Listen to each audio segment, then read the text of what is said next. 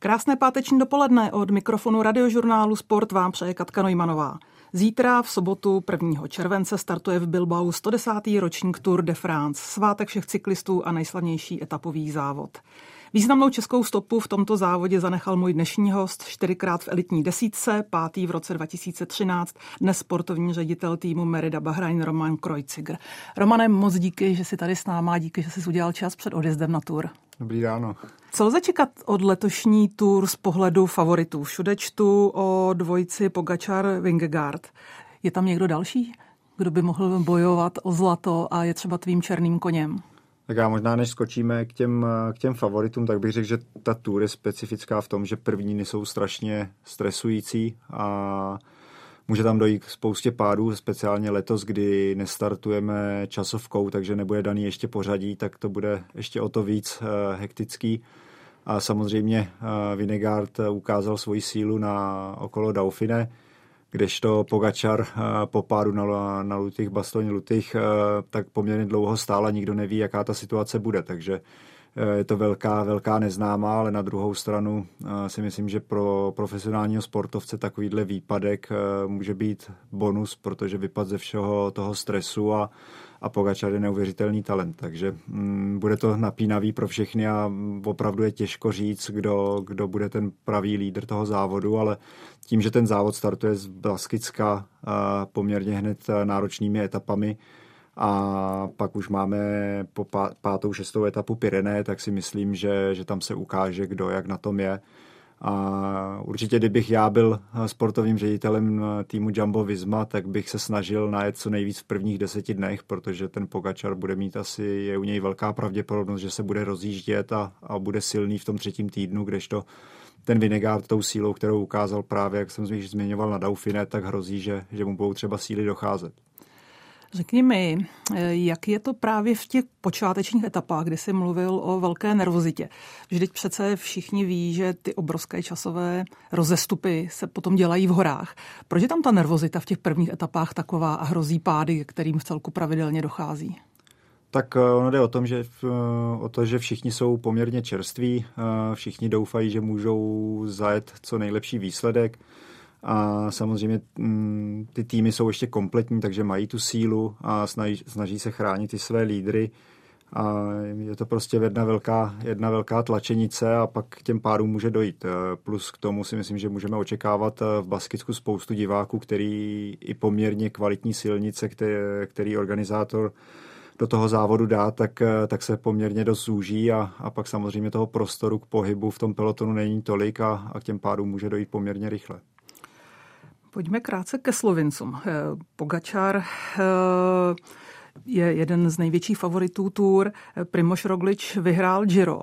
Máš pro mě nějaké vysvětlení, jak tak malá země, jako je Slovinsko, může disponovat takovým množstvím skvělých cyklistů a nejenom cyklistů, oni jsou skvělí v lyžování a tak dále. A já prostě Slovinsko obdivuju jako e, zemi, která generuje obrovské množství kvalitních sportovců. Máš ty za cyklistiku nějaké vysvětlení? Tak já bych začal tím prvním, eh,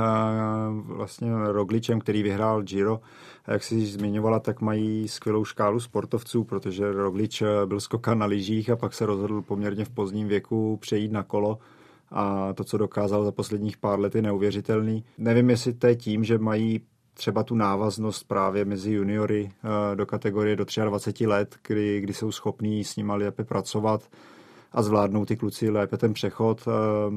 těžko, těžko se to vysvětluje, ale myslím si, že není to daný tím, že opravdu velký země dnes produkují ty slavní cyklisty, protože když se člověk podívá třeba do Skandinávie, tak tam vznikl tým Uno X, který dal dohromady skvělý tým a dávají šanci těm svým závodníkům s tím, že mají i tu základnu od juniorů přes 23 let a, a jsou schopní s nima pracovat od začátku a mají tu návaznost, aby se posouvali dál, kdežto uh, já vidím třeba tady v Čechách, že jsme udělali třeba náš tým a naší akademii, která skvěle, která skvěle funguje, je schopná objíždět celý světový pohár, ale potom uh, máme týmy v Čechách, že já bych řekl dva, kam ty kluci se můžou dostat, ale samozřejmě se tam nemůžou dostat všichni, i když pár kluků teďka odešlo do zahraničí a, a myslím si, že, že během tří, čtyř let uvidíme i, i roz, že se to rozroste i u nás v Čechách, protože ty kluci, kteří teďka přešli do těch eh, development týmů, ať už je to DSM, Ineos nebo ještě jiný, tak si myslím, že, že mají opravdu našlápnuto k tomu, aby se ukázali. A ve Slovensku se to sešlo, že za posledních pár let prostě měli Rogliča a ten Pogačar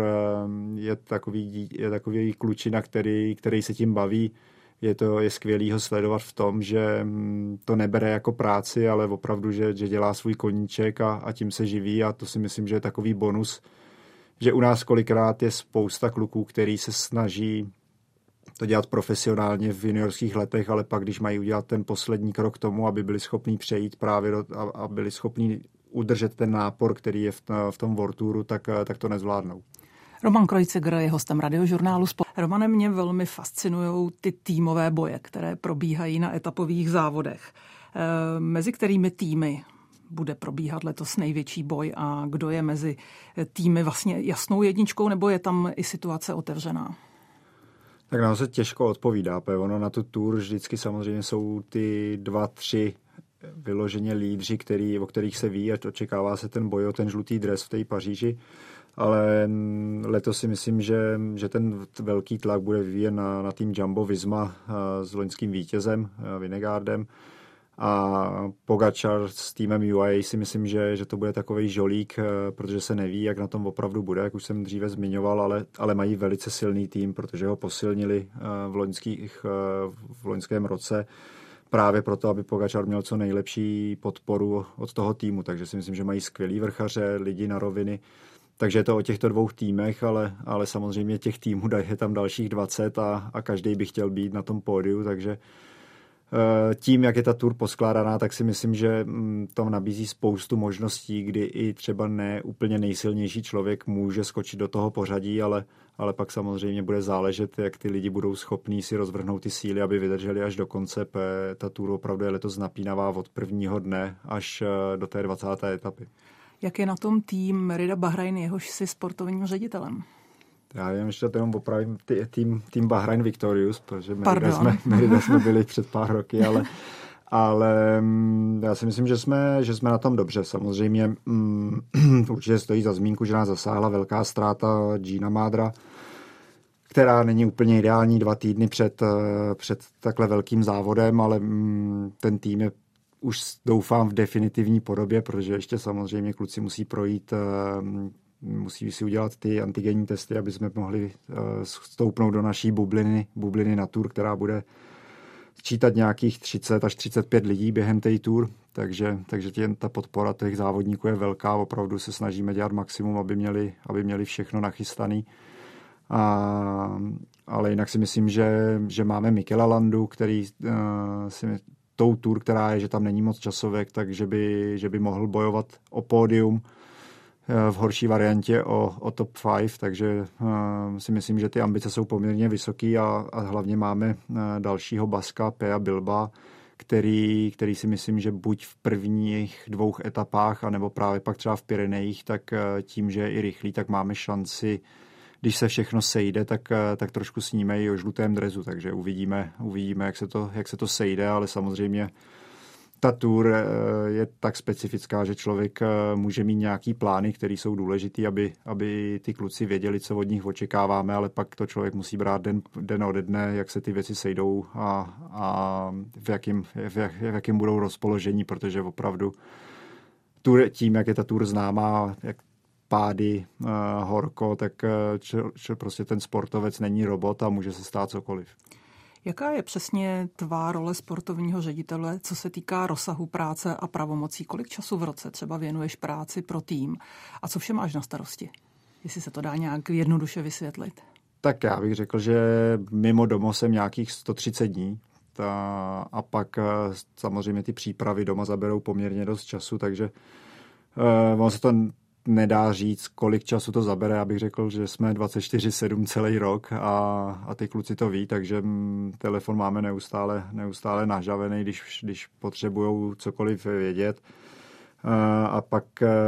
ten závod už je taková třešnička na dortu, kdy už člověk má ty věci nachystaný a už opravdu jenom s těma závodníkama a řeší takový ty denní, denní problémy, které se občas vyskytnou, ale ale ta příprava třeba k té tour, tak ehm, letos jsme na to tři, eh, já, Čavi Florencio a Gora Stangeli, plus, plus samozřejmě spousta dalšího personálu, ale my tři řešíme to, už řešíme hotely někdy od, od března, od dubna, co nám organizátor nabízel, aby jsme si třeba našli lepší hotel, který není tak daleko na start, aby ty transfery byly příjemnější, aby nespali ve vejšce, eh, aby se tam, aby to logisticky zapadalo, protože máme, máme kitchen truck pro kluky, aby nejedli v prostředí hotelu s ostatníma, tak mají opravdu svoji kuchyň, svoje zázemí, kde jsou v klidu a nemusí přicházet do kontaktu s lidma tak jestli se ten, jestli se tak eh, ten kamion s tou kuchyní dostane do toho cíle další etapy nebo do toho hotelu, protože občas je zavřená trať a nevychází to, takže člověk musí přemýšlet o, o spoustě dalších věcí a mm, na tom závodě už to potom je takový, že opravdu člověk řeší ty, ty denní problémy. A tu sportovní strategii, kdo bude lídr, na koho se pojede, jaká bude taktika, to rozhodujete v tomto taky malém týmu, o kterým si před chvílí mluvil? Tak eh, ty tři lidi, co jsem zmiňoval předtím, tak eh, samozřejmě hm, si rozdělíme nějaký úkoly. Eh, na tur by to mělo být, že, hm, že lead, lead sportovní ředitel je Gora Stangeli, který vlastně by měl být i na rádiu s těma klukama. Já bych s ním měl být v prvním autě, že, že, že budu řídit první auto, starat se o personál, kdežto třeba Čavy se stará o ty denní programy a plánování, ale mm, ty rozhodnutí k taktice opravdu se vždycky sejdeme každý večer po tom, co projdeme ty pokoje, víme, jak na tom kluci jsou a můžeme na bázi toho stavět, jak, jak to postavit na ty další dny. Samozřejmě s těma lídrama se bavíme vždycky i na, nejenom od dní, který přichází, ale třeba i dlouhodobě, aby jsme věděli, kde třeba, mm, že je třeba zapotřebí pár dní pošetřit a pak, pak si vybrat tu etapu, kde můžeme udělat i s tím týmem nějaký rozdíl. Roman Krojciger je naším milým hostem na radiožurnálu Sport. Romane, pojďme k tobě a k tvým účastem na Tour de France. Ty jsi byl čtyřikrát v elitní desítce, nejlépe páté místo. Na kterou ze svých účastí vzpomínáš jako na tu, která se ti sportovně povedla nejlépe? Byla to ta s tím pátým místem, nebo si někdy třeba cítil i lepší formu? Já bych řekl, že ta s tím pátým místem určitě se sešel skvělý tým, protože jsme byli pod vedením Bjarne Rieseho, kterého, od kterého jsem se hodně naučil a i si myslím, že to můžu používat dodnes, protože no, on byl ten pravý lídr, který uměl sladit všechny všechny ty ega dohromady a na tur jsme měli skvělý tým, takže tam se to opravdu sešlo skvěle, že jsem zajel nejlepší výsledek, ale i třeba ta, ta první tour, kdy, kdy, jsem byl, kdy jsem nebyl v desíce, tak eh, na ní vzpomínám hrozně rád, protože tam člověk byl ještě mladší, neměl na něj vyvíjený takový tlak, eh, nepřemýšlel o tom tolik a šlo to všechno automaticky, takže eh, ten rok vlastně v roce, tom roce 2008, kdy jsem tam přijel po vyhraném Švýcarsku, tak jsem věděl, že už mám sezónu skoro splněnou a všechno, co přijde, bude takový bonus a a mohl jsem si tu tour vyloženě, vyloženě užít. I tím, že byla první, tak jsem nevěděl, co, co mě tam až tak čeká, protože mm, až po té tour jsem pochopil, že opravdu všechny ty Grand Tour jsou náročný. Myslím si, že třeba i Giro d'Italia kolikrát je náročnější, ale ten tlak, který je vyvíjený na tu tour, ať už jsou to média, fanoušci, eh, vedro, občas špatný hotely, tak eh, ta regenerace bývá kolikrát mnohem horší a, a to tu tour dělá právě eh, tak slavnou, protože každý výsledek z tour si, si člověk pamatuje, kdežto když člověk bude pátý na Giro, tak na to strašně rychle lidi zapomenou, kdežto z té tour si to vždycky pamatovat budou. Hodně si lidé pamatují tvé, mm, vlastně tvou pozici, kdy jsi pracoval pro Alberta Contadora. A ty si tenkrát na něj dokonce občas čekal. Jak moc byla vlastně svázána tenkrát tvá role eh, v týmu právě prací pro lídra? Eh, nebyla tam někdy šance k tomu, aby si vlastně se stal ty tím závodníkem, na kterého ostatní pojedou, nebo to bylo dopředu už dáno tak jasně? Tak já jsem podepsal, no, teďka nebavu, jak se ten tým přesně jmenoval v roce 2013, myslím, že to byl Saxo, Saxo Tinkov, ale ta, já když jsem podepsal do toho týmu, tak jsem věděl, že, mm, že tam, že bych měl být eh, kruce na Tour Albertovi. A ten cyklistický svět je opravdu malý, takže ono mm, možná bych tam, možná bych ten rok mohl skončit třetí, ale na kdyby se nehraje, ale ale hlavně by se se mnou táhlo to, že jsem tam nechal, nechal lídra a možná bych dneska v cyklistice nebyl. Takže já si myslím, že my jsme opravdu měli ten tým sladěný. Věděli jsme, že jedeme na Alberta a člověk eh, o tom vůbec nepřemýšlel tak, že by, že by ho tam měl nechat. Já jsem měl daný poměrně hezký závodní program v tom, že jsem, se mohl, jsem si mohl jet na výsledek, ať už to byly Ardeny, kolem Švýcarska nebo jiný závody, ale ta tour byla opravdu k tomu jednomu člověku, kdežto třeba v dnešní době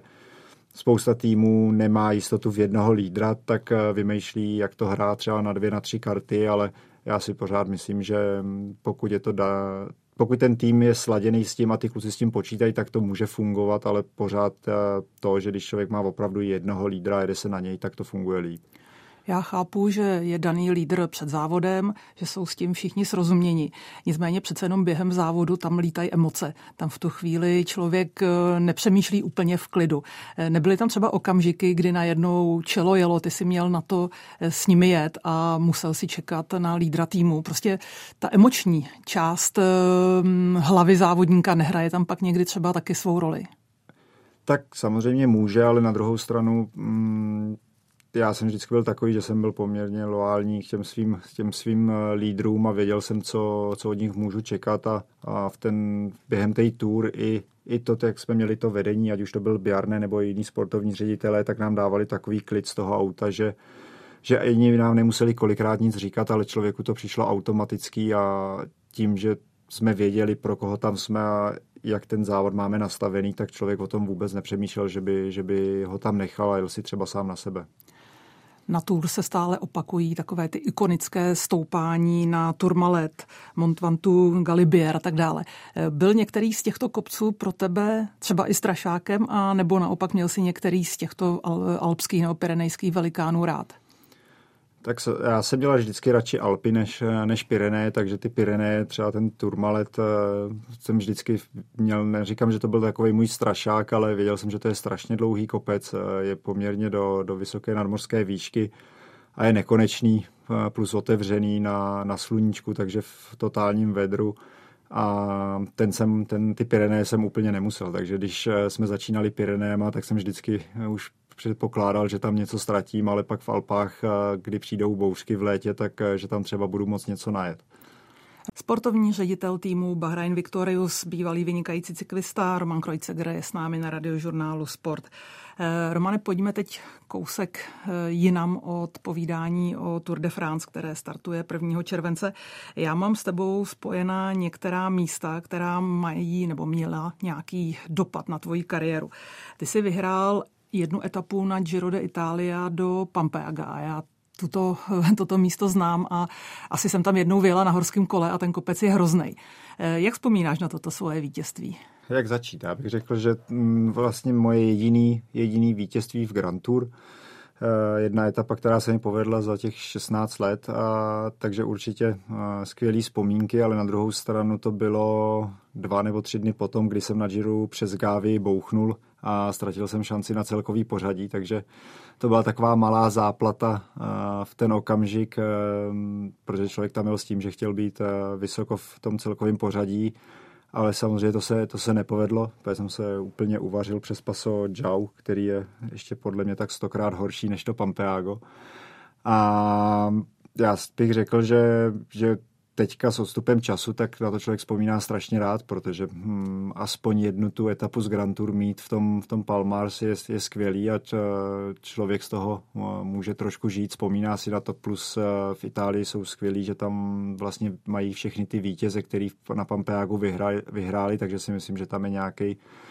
nějaký tam, ten, tam nějaký ten, nějaká ta deska s těma jménama tam je a ta tam si myslím zůstane, takže to, to je určitě vzpomínka, že když tam člověk pojede v uh, pozdějším věku nebo si tam někdy projede, tak, tak se mu vždycky vybaví ty, ty vzpomínky. Navíc ta etapa byla poměrně těžká, co si pamatuju, a to Pampeago jsme jeli dvakrát, protože nás nechali jet až přes sjezdovku, pak takovým úzkým sjezdem a, a pak jsme se vraceli přes Lavace zpátky zase na Pampeago, takže a tím, že jsem ztratil, tak si myslím, že jsem měl právě tu šanci a bojovat o to etapové vítězství. Vaše rodina má blízký vztah k Šumavě a já o tobě vím, že jsi i výborný lyžař, běžec. Několikrát jsem tě potkala v okolí Kvildy na běžkách.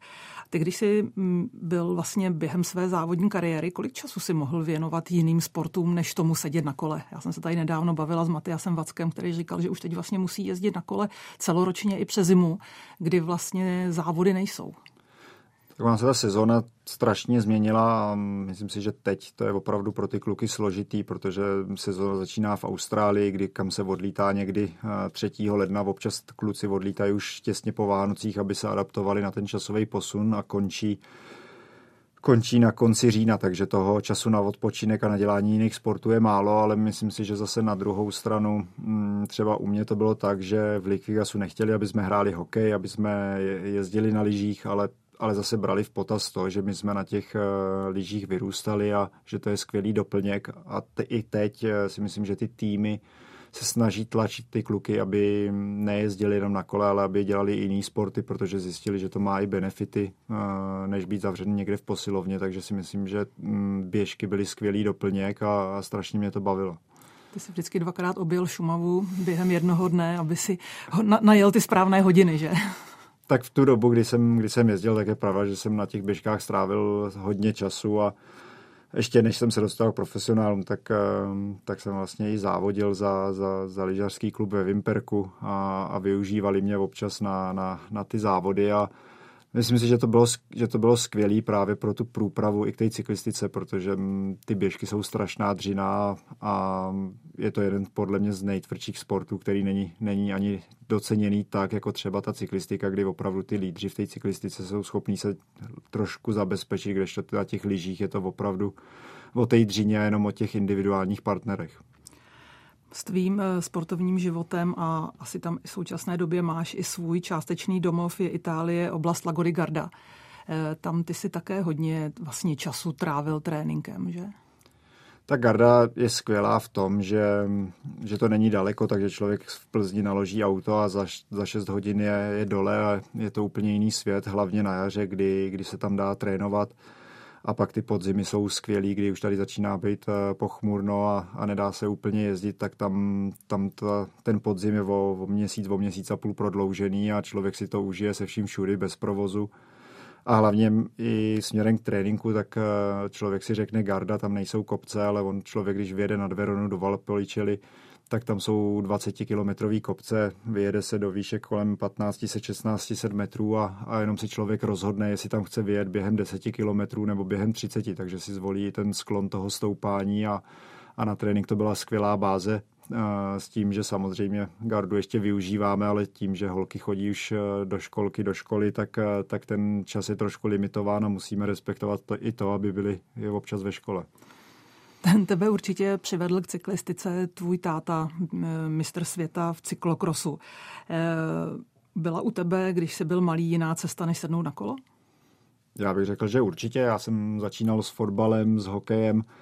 a tam jsem viděl, že, že ty kluci jsou s balónem byli techničtější a v hokeji ten mě teda strašně bavil a baví dodnes.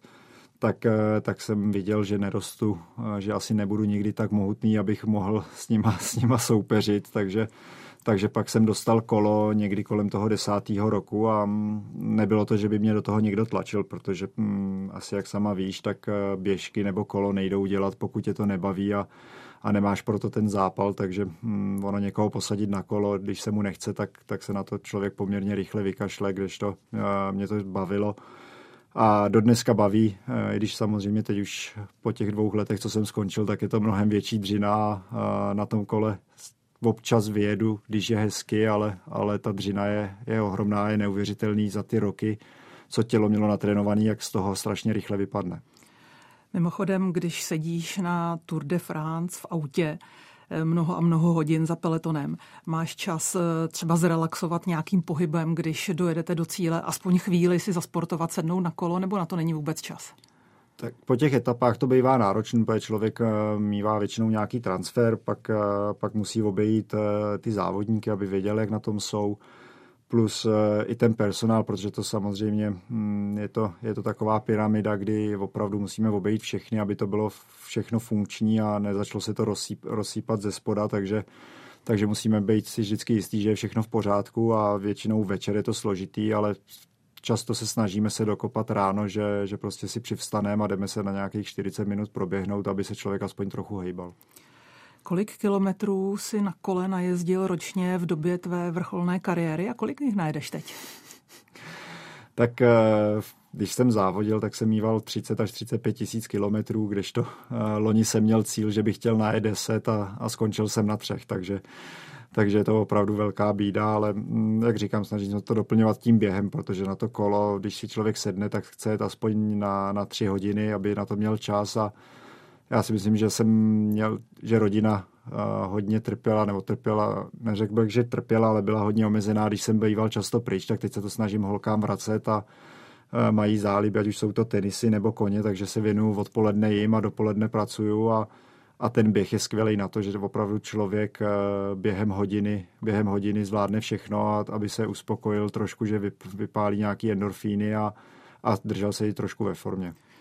Eh, Romane, ty jsi po konci kariéry moc neodpočíval. Ty jsi se rovnou vrhl do různých aktivit, který si rozjel už jako závodník. Eh, pokud vím, tak eh, si pomáhal i manželce Míše s organizací mistrovství republiky v cyklistice, v, v silniční cyklistice v Plzni.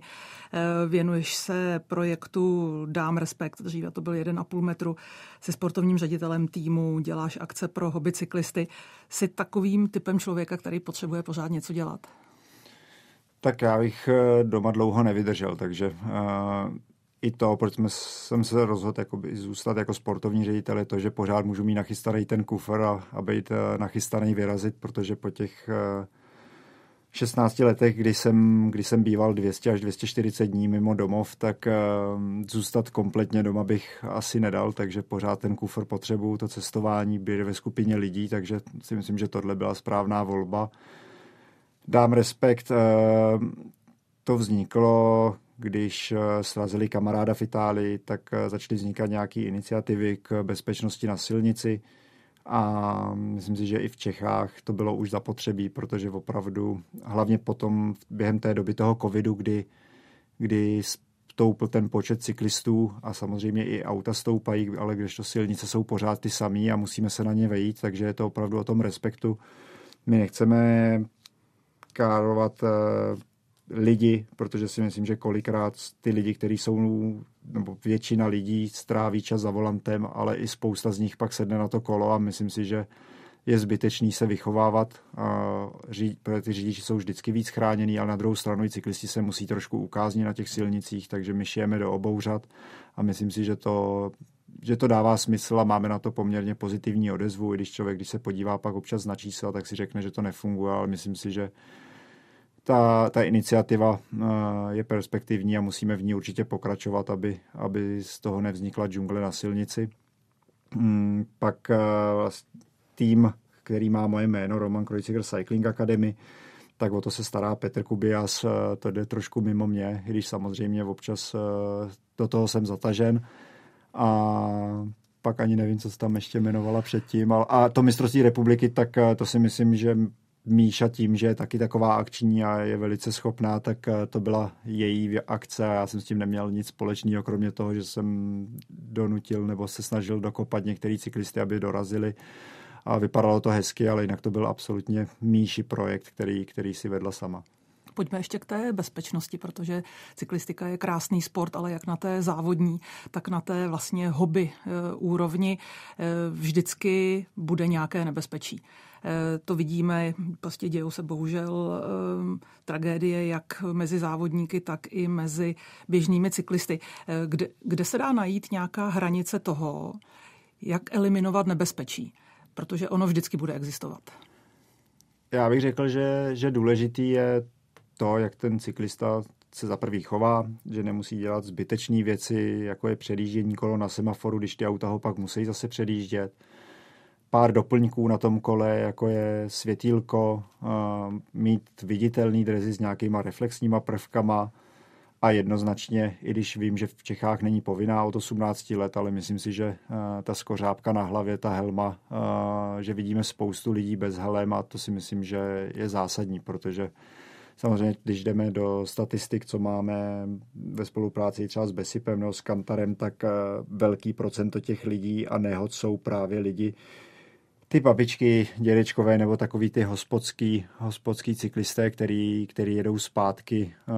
um, po pivě domů a nejsou osvětlený a nemají helmu. Takže to si myslím, že oni ta kategorie cyklistů by je chtěla, roz, by byla důležitý rozdělit na pár, na pár kategorií na ty hobby cyklisty, který opravdu jezdí a většinou jsou to ty zodpovědnější, který mají helmu, jsou viditelný a pak samozřejmě